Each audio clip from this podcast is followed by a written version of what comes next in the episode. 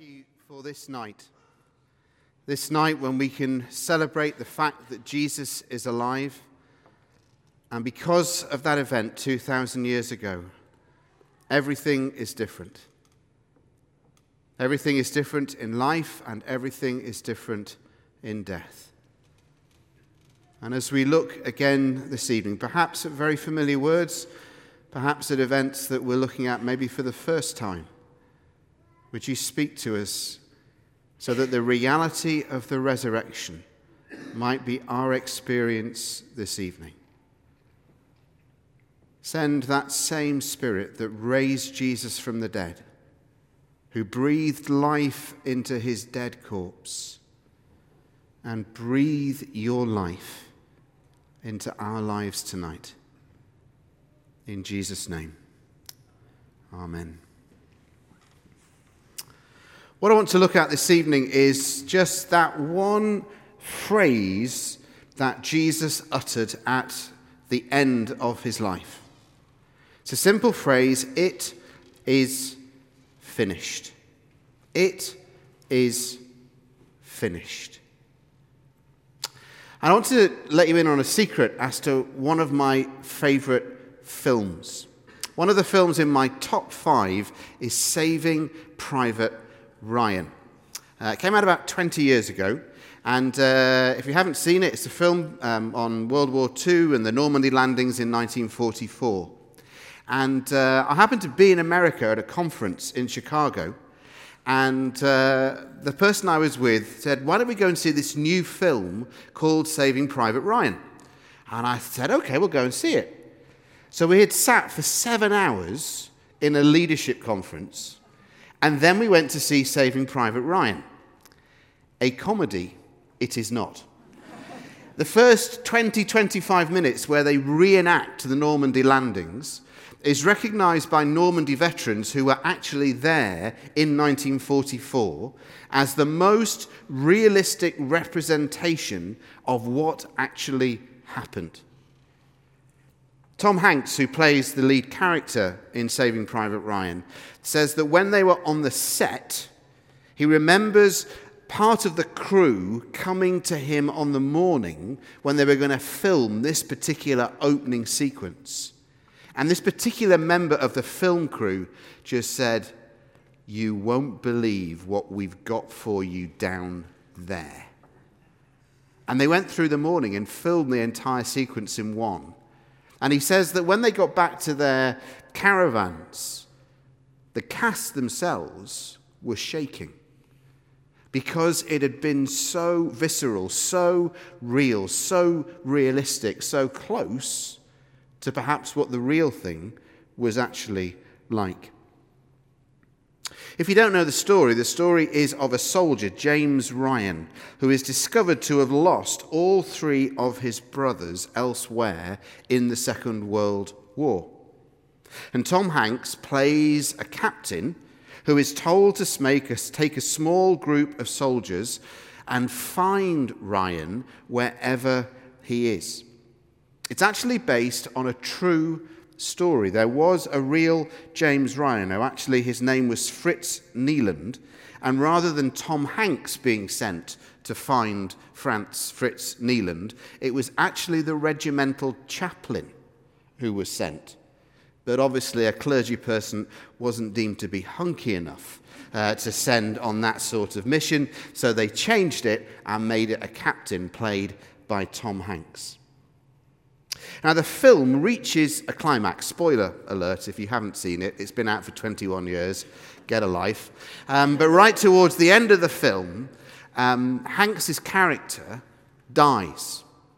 And there's this moment in the film where Hanks looks at Ryan and he says these words Earn this, James.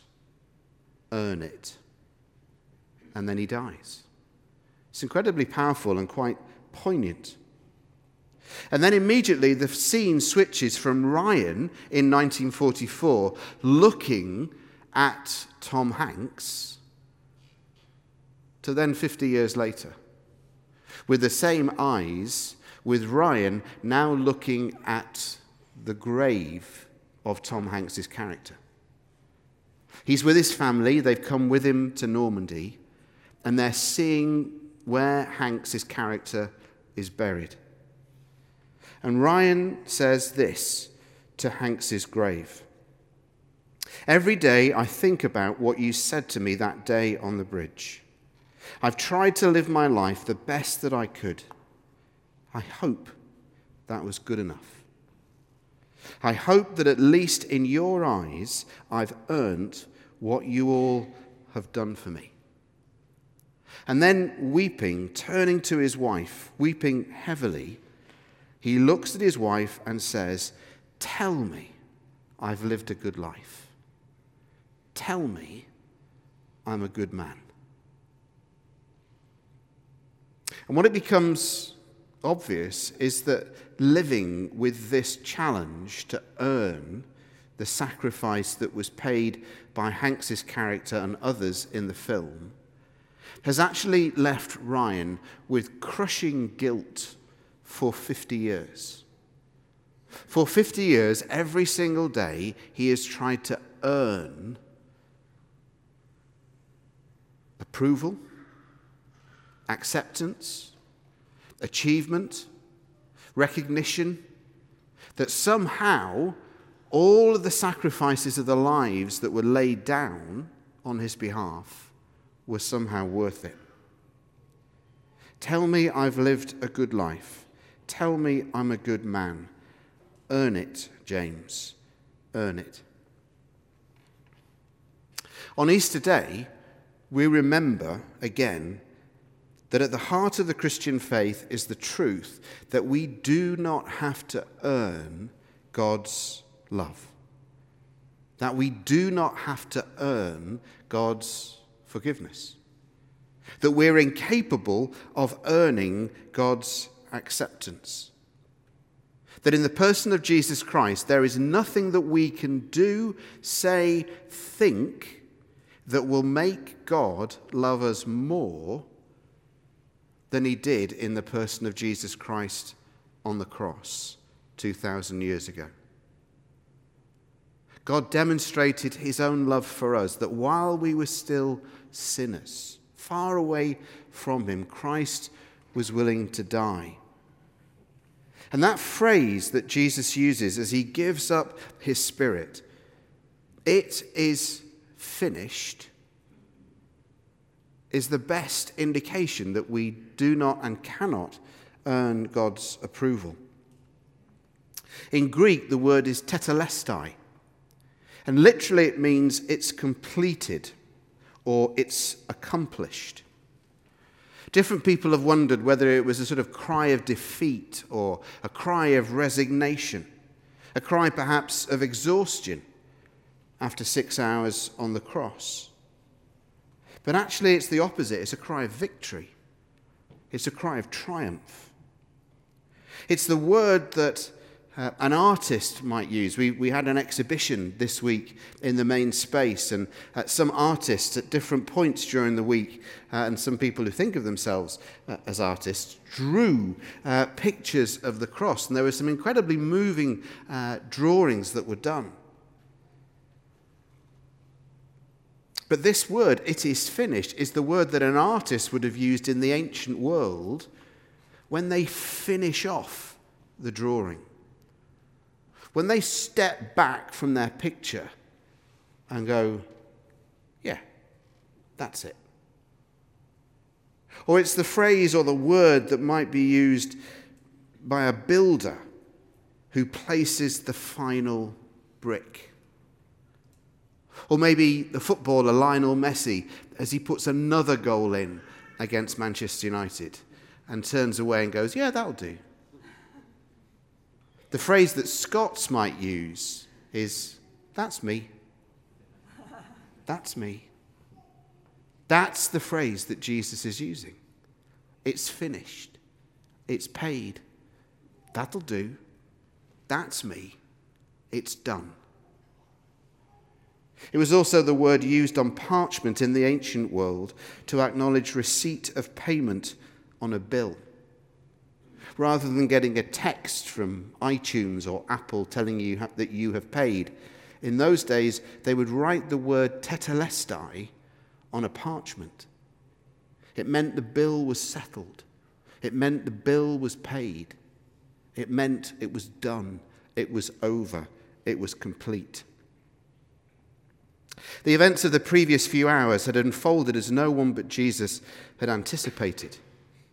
The arrest of Jesus, the mock trial, the flogging, the mock coronation, then the crucifixion itself, a very common form of execution in the Roman Empire, the means of punishment reserved for what were known as the humiliores, the lower classes. It was the penalty for desertion from the Roman army, or for playing fast and loose with the Vestal Virgins in the temple, or for slaves who tried to run away.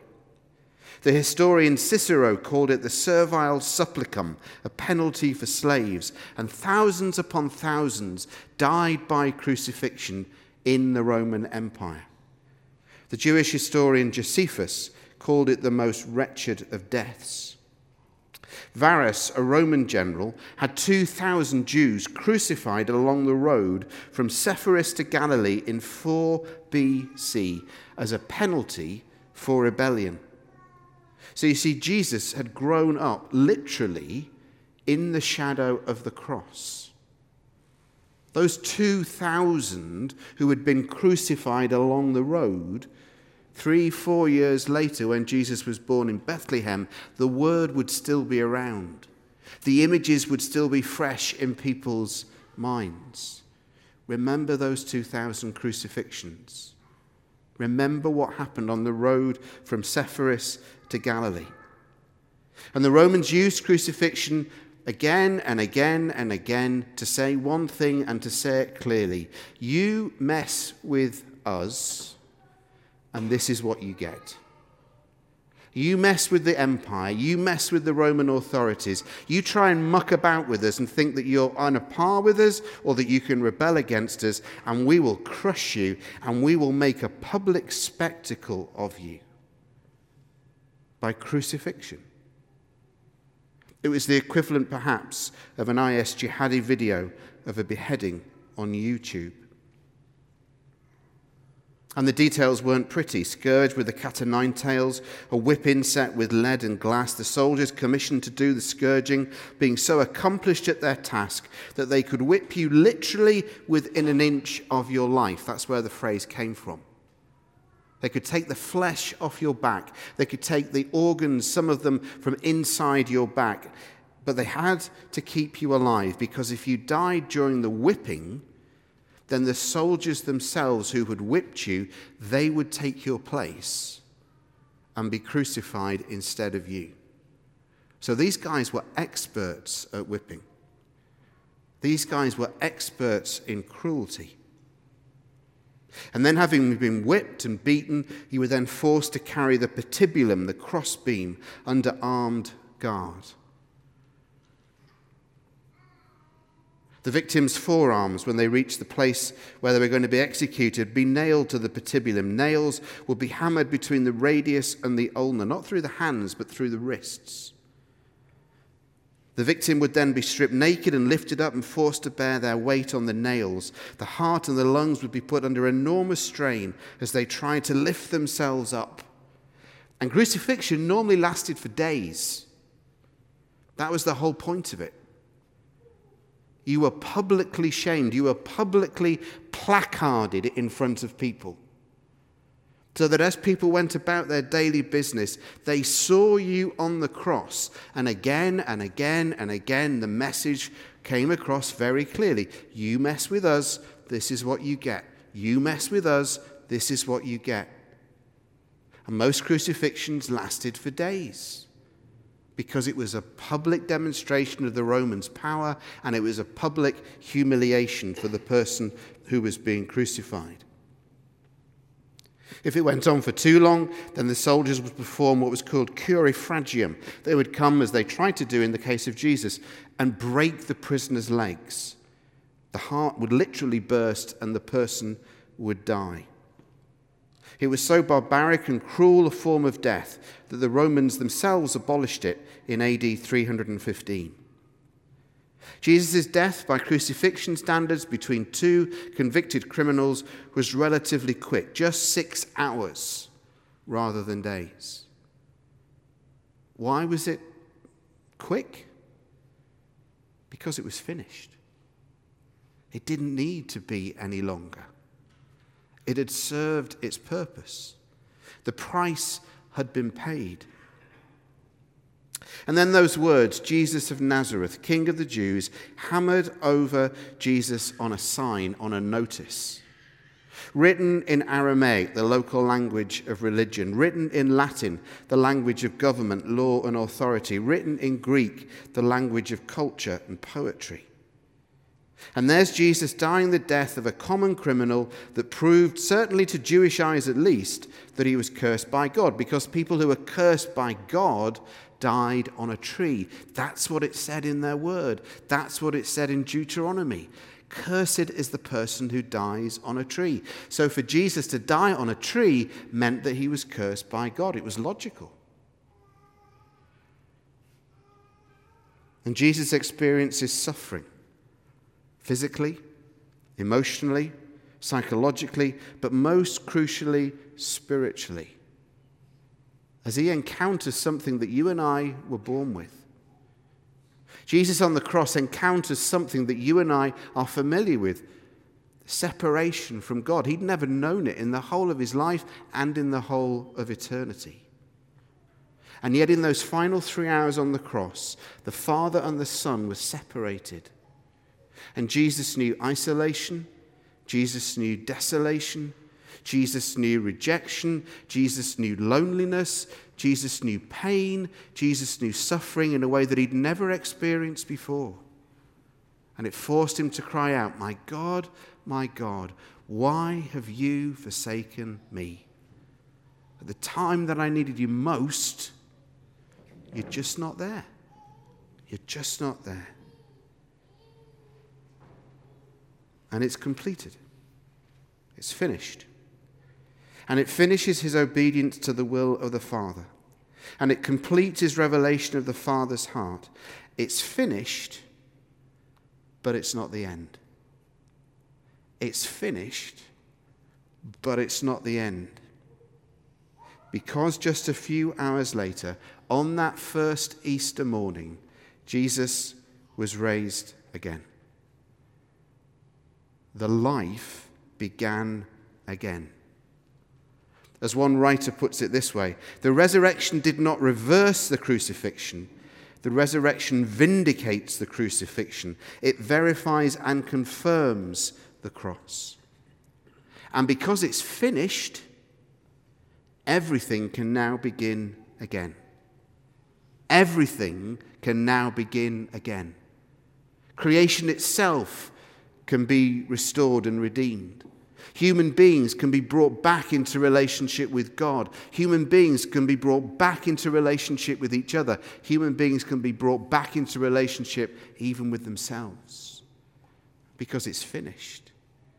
And because it's finished, everything can begin again. Death has been defeated. And it makes all the difference in life, and it makes all the difference in death. We prayed earlier on for uh, our brothers and sisters in the churches in Sri Lanka that have been affected by uh, the bombs and the suicide attacks that took place uh, on Easter Day in Sri Lanka. There's a remarkable post by the Archbishop of Canterbury, Justin Welby, who tells this, the, the story this morning of a phone call that he had with the Bishop of Colombo. Most of the churches that were targeted in uh, Sri Lanka were Roman Catholic churches. And Justin Welby reached out to the Roman Catholic Bishop of Colombo this morning, and just to reassure uh, the, the Christians in Sri Lanka that they weren't forgotten, that other people were praying for them. And the Roman Catholic bishop told him this story. Well, what happened? He just related what happened. What happened was that actually the bishop was just getting to the point in the communion service where he was about to pray over the bread and the wine. And it was at that moment that the police came up to the Bishop of Colombo and said, Bishop, we've got to get you out of here because they're coming in half an hour to kill you. And do you know what the Bishop of Colombo said? He said, If I die, it's as God determines. If I live, it's as God determines. And he said, Thank you to the police. And he finished his prayer. You see, if you believe in the resurrection as a reality, if you believe that on that first Easter day, Jesus really was raised again from the dead, and because he was raised again from the dead, then everything changes, and that we ourselves can be raised from the dead, that there is life even through death, then it changes the way in which you look not only at life, but it also changes above all how you view death. And the bishop stood there and finished the prayer over the bread and the wine, served the bread and the wine to the congregation, and then he left. Because he knows the reality of the resurrection and the difference it makes to life and the difference it makes to death. If God determines I will live, I will live. If God determines I will die, I will die. And he carried on his prayer. I want to finish with a poem by Gerard Kelly. It's entitled Because He is Risen. Because He is risen, spring is possible in all the cold, hard places. Gripped by winter, and freedom jumps the queue to take fear's place as our focus because he is risen. Because he is risen, my future is an epic novel where once it was a mere short story. My contract on life is renewed in perpetuity. My options are open ended. My travel plans are cosmic because he is risen.